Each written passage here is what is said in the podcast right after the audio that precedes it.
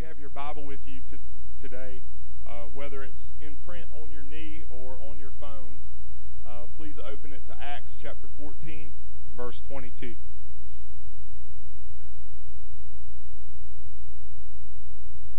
And this is what God's Word says Acts 14, verse 22. Strengthening the souls of the disciples, exhorting them to continue in the faith and saying, We must, through many tribulations, enter the kingdom of God. I was thinking in my mind how to introduce what I'm getting ready to talk about today, which is the, the topic of encouragement. And I figured if ever there was a place to be real, it's here. Um, so I'm going to be real and be transparent with you for a few minutes to introduce. Um, I was having a hard time. Uh, I don't know if you've ever been there, but sometimes it feels like when you pray, your prayers hit the ceiling and bounce back on top of your head. Um, no matter what you do, it just seems dark. Um, days are not fun. Uh, getting up and getting dressed and brushing your teeth, uh, even a phone call, is work uh, when the hard times come. Um, a couple of years ago, I had one of those stretches. Um, so much so that I even seriously considered stopping preaching. And I've been preaching 21 years uh, this year, uh, October. Uh, and God's greatly to be praised for that. Um, he's greatly to be praised for all the opportunities and even for the fact that I'm here now. Because if it wasn't for a couple of ladies in the church, I wouldn't be here today doing what I'm doing. Uh, I know that just as sure as you're sitting in green chairs listening this morning. And one of the ladies of the church, and I won't tell you who it is because I wouldn't embarrass her for a million bucks. But we were talking, have you ever had somebody say something to you and it was so profound and hit you so hard that you had to write it down after they told you? Um, I wrote it down on this offering envelope, um, and this is what she said. She said, You are a missionary to the churches you visit. God is using you to say things the pastors in those churches can't say. He uses you to say what He wants to say in those places even if it seems random, even if it seems fractured. In His plan, it is not. He uses you to speak truth every time. And when she said that, it was all I could do standing right there, about eight rows back. It was all I could do to keep from breaking down and losing it. But I bit my lip and kept the tears back, first of all, because I didn't want to scare her. And second of all, because I really didn't want to cry in front of 500 people, because that's how many people were here. This was pre COVID. This place was packed up when she said that. But when I got over the magnitude of being hit in the head. It felt like somebody hit me in the head with a two by four. When I got over the shock of what she just said, I wrote it down on that offering envelope and I stuck it in my Bible, and it's been in my Bible every day since. And a couple of weeks later, another lady here at FBCI, I was filling in in a Sunday school class down the hallway here. And after I got done, she said, Candace, she said, I, I, I want you to know that when you teach, it makes me want to go home and read the Bible for myself. And when she said that, I didn't even try to put on the front that time. I did start crying. And I thought, maybe I need to rethink this thing that I'm getting ready to do just because I don't feel good and just because the thoughts that are in my head are not nice. Maybe I just need to chill and hit pause and go back to my Bible and go back to my knees. And I did. And the Lord brought me out of that. It wasn't like this. It took some time. To Be honest with you, it took eight months of every day going to the Bible and saying, Lord, not feeling it today. I can't even hardly read. I can't focus my mind on what I know I need to get because, like Jesus said, the words that you speak, they're spirit, and the words that you speak, they're life. And I'd go and I'd say, Lord, I don't feel very much alive today, but I'm here. Help me. And He did. He'll not leave you without encouragement. I don't care what you're going through. I don't care if you got company or not. Jesus will not leave you without encouragement. Period. So that's what I want to talk about today encouragement. And I want to talk about it in the context of Paul and Barnabas' first missionary journey. And this scripture that we read is toward the end of the book of Acts' account of their missionary journey. Uh, the first couple of verses of chapter 13 say that while they were ministering in Antioch, the Holy Spirit said, Set apart from me Barnabas and Saul to the work which I've called them. And so the church at Antioch prayed and laid hands on them and sent them away to do what the Lord had said to minister with the good news, the gospel. And so they're on the move with the gospel, and the places that they stop in the first missionary journey, it's a mixed bag of reactions. It's some receptiveness, a lot of opposition, especially from the Jews. So much, uh, so much so that unbelieving Jews traveled from place to place to harass them while they were going with the gospel. And towards the end of uh, chapter 14, go, coming up on these verses, we read that the opposition was so strong that they stoned Paul and put him outside the city. And the disciples gathered around him and they thought he was dead. And he jumps back up and goes back in the city ministering again.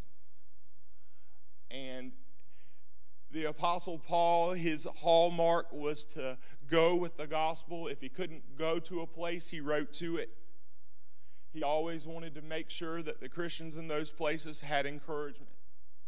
The entire reason why 1422 is in your New Testament is because the verse before says that Paul and Barnabas thought that it was a good idea that they go to three specific places to minister to the people in those places, but they had already been to those places once before with the gospel. So basically, what Paul and Barnabas are doing is an encouragement visit. They're doing a return trip, a remix, if you want to call it that. And what they do on the remix is encapsulated for us in 1422 that we just read a few minutes ago. Um, the first phrase is the whole purpose for their visit says that they strengthen the souls of the disciples. Now, I don't know about you, but if I'm not careful when I read Acts, I read phrases like they strengthened the souls of the disciples, and I gloss over it until what I consider something good happening. Then I might pay a little bit closer attention. But that word that is strengthening the disciples, it means to build up. It means to literally, if you want to take the Greek absolutely literally, it means to come beside and prop up. In other words, to support, to make strong. No reason they went. That's what encouragement is to prop somebody up, to help make them strong, to get their feet underneath them. And that's the reason that they went. The second phrase says, exhorting them to continue in the faith. This is the content of their visit. This is what was happening when they went to these places again for the second time. What does it mean to exhort? Exhort means to urge somebody, to, to, to have urgency in what you're telling them, but it also means to encourage. In other words, there's a, a sense of urgency but they're wanting to, in that urgency, it's not just blind urgency, it's, it's urgency with a purpose, and they're wanting to exhort, they're wanting to encourage. And it tells us what they wanted to encourage them to do. It says that they exhorted them to continue in the faith, to keep going. And that's the reason we need encouragement. Because if you haven't been knocked down in the dirt flat, at some point in the future you will be. You'll need somebody to come along and say, The Lord's going to help you. You're not by yourself. Stand up on your feet. Let me help dust you off. If you need to lean on me, lean on me till you got your feet underneath you. And then keep going. But the point is to continue, just like what Paul and Barnabas are saying to the disciples in these cities in 1422 in the book of Acts. We need people to come alongside of us and say, I know Christianity is hard. It's not easy. It's not that cookie cutter stuff that comes off the TV. I'm talking about what really happens when you're going to stand and go in a direction that the culture and the world you live in is not going. You need somebody to come alongside you and pray for you when you can't pray. To point you to Scripture when you can't even look at the Bible, let alone open it and read it. But what are they doing when they do that? When they take the time to get dirty? They're saying to you in not so many words, I love you. Keep going. In my case, when the two ladies did that two weeks apart a few years ago, it made me think, the Lord's got this. Doesn't matter what shape I'm in, how bad I hurt, I'm still here. And if I got to lean on them, then so be it. If I got to cry, then so be it. If I got to ask them to pray because I can't pray myself, then so be it. That's what church is for. That's what church is for. It's not just so we can sit in rows of pews and get together a couple of times a week. Church is so when you need somebody, you know where to go to get you somebody to help you. And if you've been there, you know what I'm talking about. And if you've ever had somebody come alongside you and say what they said to me in language that you needed to hear at a certain time, at a certain place, then you know what I'm saying. You know how important it is. Last is the motivation for their visit. Paul and Barnabas at the end of 1422, they said, and saying we must through many tribulations enter the kingdom of God. Literally, that word means hardships. In other words, if you're going to do what Jesus says in Matthew 7, and I'll flip there and read this, I want to make sure I get it right. Jesus says in Matthew 7 13 and following, He says, Enter by the narrow gate. For wide is the gate, and broad is the way that leads to destruction, and there are many who go in by it. Because narrow is the gate, and difficult is the way which leads to life, and there are few that find it. What's Paul saying to these people in these three cities that they decided to go back to again after they had been thrown out of them the first time with the gospel? They're essentially putting their lives on the line for follow up, like one commentator said. Lots of missionaries go with the gospel. They give up their lives every single day to take the gospel to the people who need to hear it. But the commentator struck me when he said he's given up, he's possibly given up his life for follow up. And that's what they're doing. And he's letting them know the way to enter the kingdom is hard. It's not easy. If it was easy, we'd have a lot more company. The reason we don't is because it's difficult. But just because it's difficult doesn't mean it's not worth it. It's absolutely worth it. If there was anything that's worth your life, if it's anything, Jesus is it. And if that's not true, what are we doing here? Killing time till we go eat. But because it is worth it, his kingdom coming to people who don't know him yet and and our lives in the process while we go through this world on our way to our home by the way this place is a rest stop. And on our way through, Paul and Barnabas, they don't mince any words. They tell us it's going to be rough. And so did Jesus. But that brings me to the last part that I want to talk about today, the most important part, because it's how we use what we've been talking about. It's way more important than the purpose of their visit. It's way more important than the content of their visit or the motivation for that visit, like we've just been saying.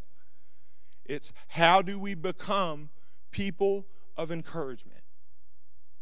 How do we not just do encouragement, but how do we be people whose lifestyle includes the ingredient of encouragement?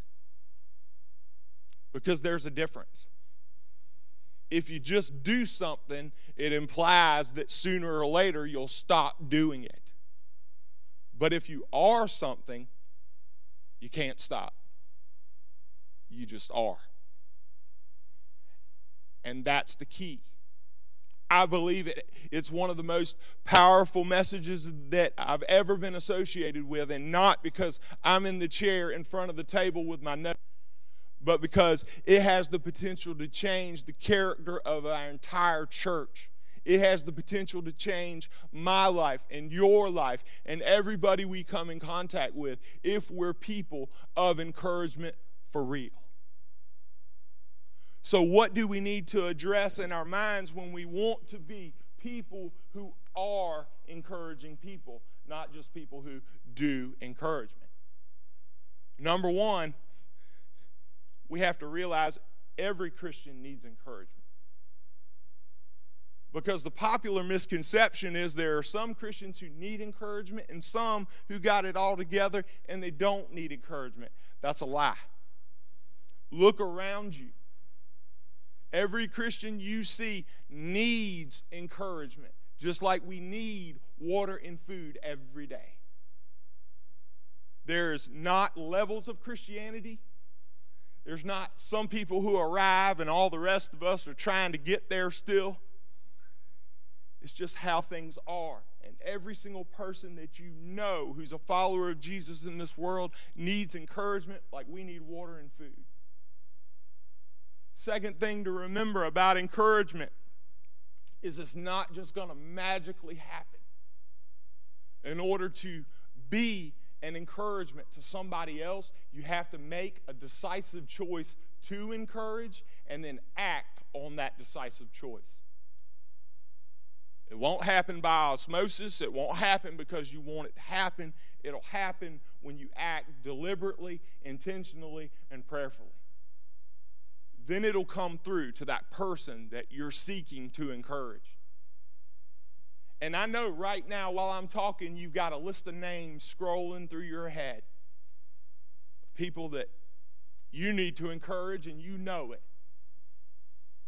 Act on that. Don't just file it back to, oh, that, that message was wonderful. No, no, we're, we're going to use it. I'm going to use it. You're going to use it and we're going to be different because we use it. The next thing to remember is in order to encourage, you have to put other people's needs ahead of yours.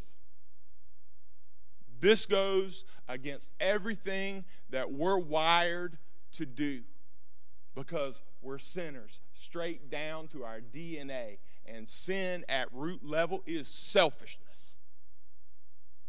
We're selfish, straight down to our bones, all of us. I'm not exempt, I'm selfish, left to myself. And so are you. But not only does it go against our selfish, sinful nature, it goes against our culture. Because what does our culture teach us? It's all about me. It's about what I got, and it's about what I can do, and it's about what people think about what I have. Me, me, me. That's what our culture teaches us. But if we're going to be people who are encouraging people, encouragement by definition means it's about you. It's about what you need. It's about what I can do for you. Whether that's $50, whether that's a cup of coffee, whether that's a ride across town, whatever you need, I'm your man if you're going to encourage. Or I'm your woman. That that's what it means. That no matter who you are, whether you're youth, whether you're a grown man with a family, whether you're a mom with kids, if you're going to encourage, it has to be about that other person and not about you. And you might say, Candace, I'm, I'm with you. I'm tracking with you. I just want to give you a few things that you can do if you have made up your mind right now that I'm going to be a person of encouragement from now on. I kind of dropped the ball on that, but the Lord's dealt me with me about it, so I'm going to seek to be an encouragement to those people around me. Well, what can you do? The number one thing you can do is be real about the hard stuff that you've been through. Don't sugarcoat it. Don't try to edit and make it look pretty. If it's heavy and it's hard and it hurts, that's one of the biggest tools that God can use from your life to encourage somebody else. Because when you tell that story, the Lord gets glory from that story. Even though it hurts and it's hard and it's messy and it costs you something to tell it. And, and let me just tell you, you might cry when you tell it. You, you might feel led to, to, to say things that you never would say, but you just feel like you should. And when you step out there and do that, the Lord's going to use it. The other thing you can do is pray. Now, I'm not talking about the churchy comment, oh, I'll pray for you. That only gets you so far. That's not what I'm talking about. I'm talking about really praying for that person. To bow your head and open your mouth and say, Lord, I want to come to you on this person's behalf. This is what they're going through. Please encourage them today. Please strengthen them today. Please give them eyes to see those things in their life that are good and not just be overwhelmed with the bad. Please, Lord, do that. I can promise you the Lord is not in the business of turning a deaf ear to communication with Him like that. You know what it does? It puts a megaphone to what you're saying. And He'll act in that person's life, in that person's heart, in their circumstances. And if you've ever prayed for something, I'm talking about something big. The thing I always think about is my brother because for years he was on drugs and for years he didn't know Jesus until he does now. He's a different person because Jesus has changed him. But it took 20 years of praying. Not just me. Don't be thinking it was just me, it was hundreds of people. My mama, my daddy, church friends, people that that you just feel led that you need to tell them about what's going on because you know they're really going to pray. And the Lord moved, and He moved in a powerful way. And my brother is brand new today. Brand new. And you might be saying, well, I haven't had that experience of the Lord answering a long term prayer. You will. You will. Because every prayer you pray, He hears you. And I'm not just talking about the words that come out of your mouth, I'm talking about what's going on in here. He knows your heart, not just the words that you're speaking with your mouth. And you might be saying, Candace, you got my attention this morning. It's not me who has your attention, the Lord has your attention. But what, what else can we do? We can use Scripture to encourage. My preaching professor in, in seminary used to say, Nobody says it better than Jesus. So when you read his word, make sure you quote it correctly. It's the most important thing you'll say all day. And there's truth in that.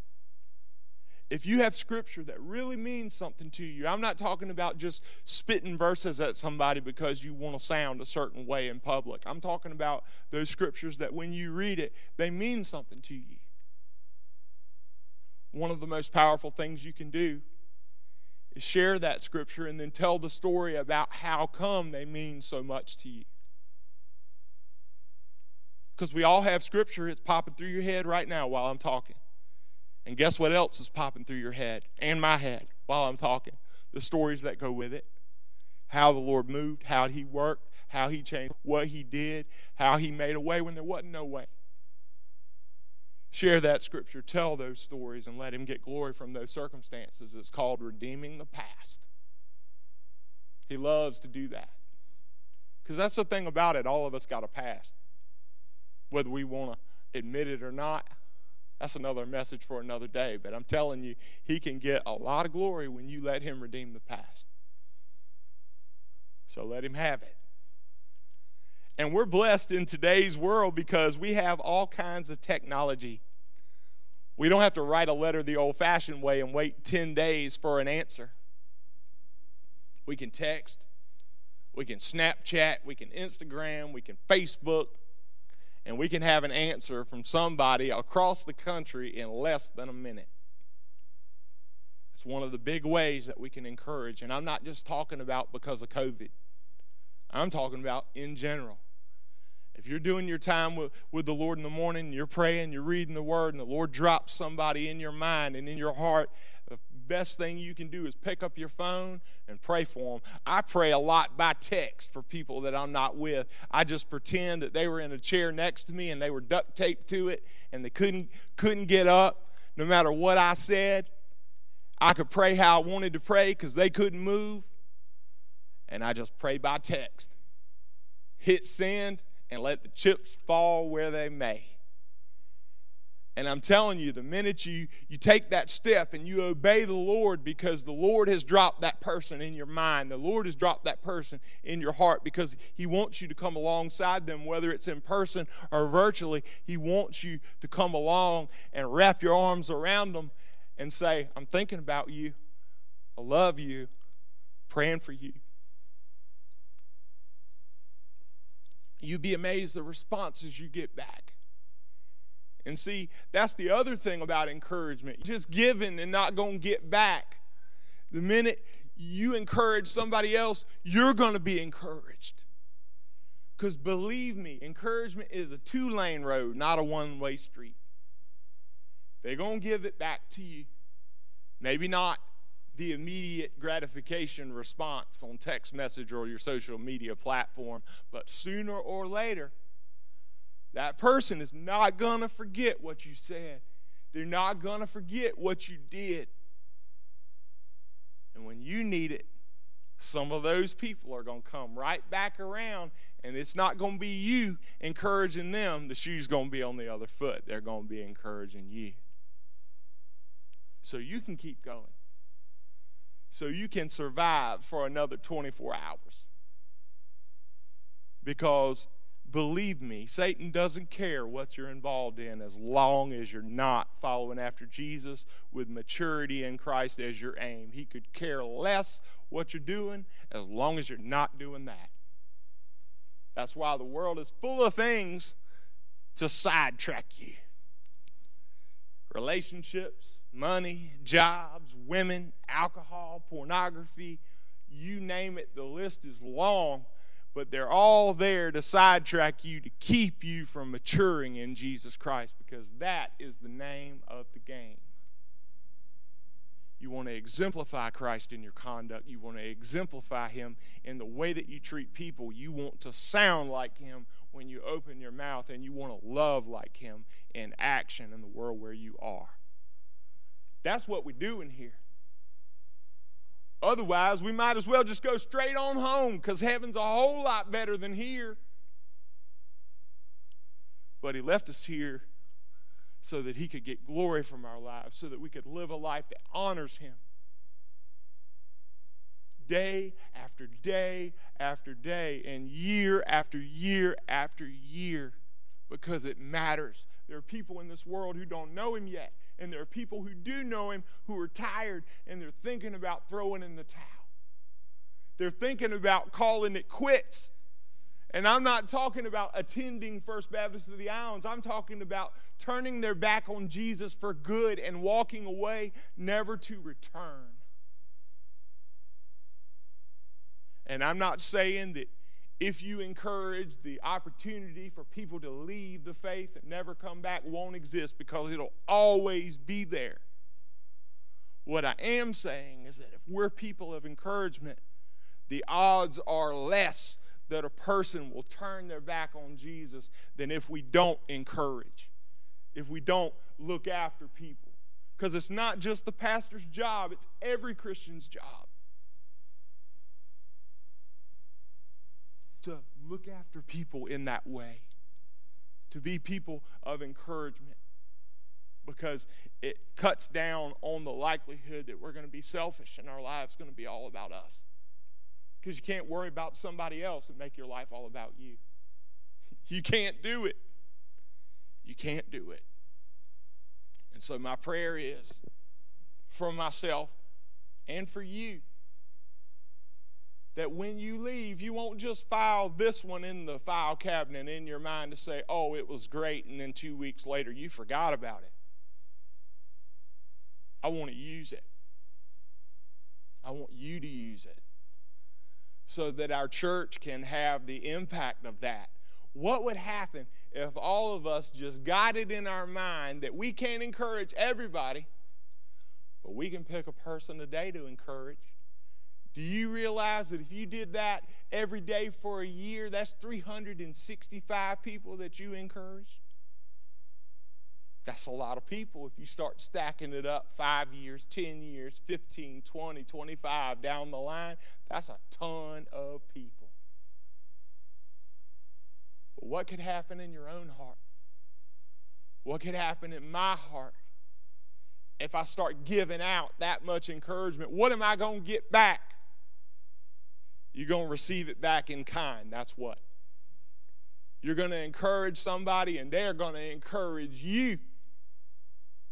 They're going to encourage you, and they're going to be there for you when you need them because everybody needs somebody. There is no lone rangers doing this Christian life. We all need people. That's what this place is about. It's not the building, not the carpet, and not the chairs. The church is people, and we all need people.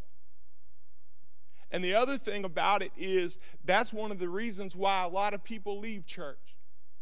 They come, they get plugged in, they serve, they're invested, but they don't have encouragement, and eventually they burn out, get tired, and leave. We don't want that to happen. We want to keep the people that we've got the people who are gifted, the people who care about other people. And that's everybody because everybody has spiritual gifts. You read Ephesians, it says that the Holy Spirit of the living God gives gifts to every person. Every person. So we all have gifts. We want to keep them. We don't want people coming in the front door and out the back door, never to return. Because if we keep them, guess what happens? The church is strong. The church exemplifies Jesus more and more over time, which is what the church is supposed to do. Timothy calls it the pillar and ground of the truth. And that's what our lives are to be for. Not just for ourselves, but for other people. Because that's the example that Jesus set for us. I was reading this morning in my private time that when it came to came to Golgotha, they they offered him uh, sour wine uh, to, to, to dull the pain, and when he tasted it, he refused to drink it. Why did he refuse to drink it?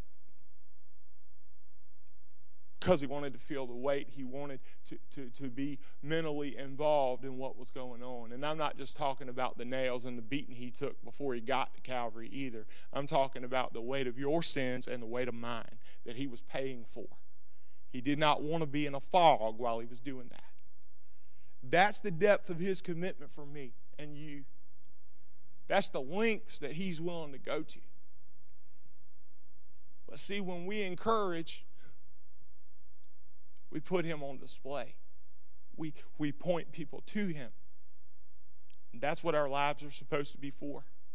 Our lives are not supposed to be for Bible study, Sunday school classes, church things that we do. No, our lives are supposed to be for Him and to put Him center stage and to push everything else to the periphery. And when we encourage, that's what happens. I'm going to pray for you, and I'm through. Let's pray. Father, I thank you so much for the opportunity to be here. I thank you so much uh, for the chance to be here in person because uh, not too many months ago we couldn't. So I just I pray for myself and I pray for uh, the folks that are here today.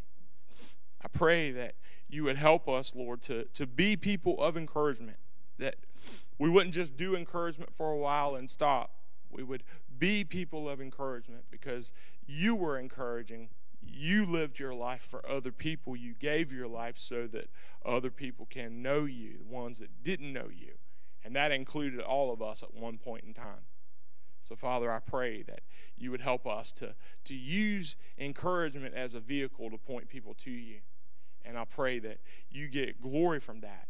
That, that every time we tell the hard things and every time we come alongside somebody, that you would be on display and that you get glory from everything that's done. And we, we thank you, Lord, and we love you. And it's in your name we pray.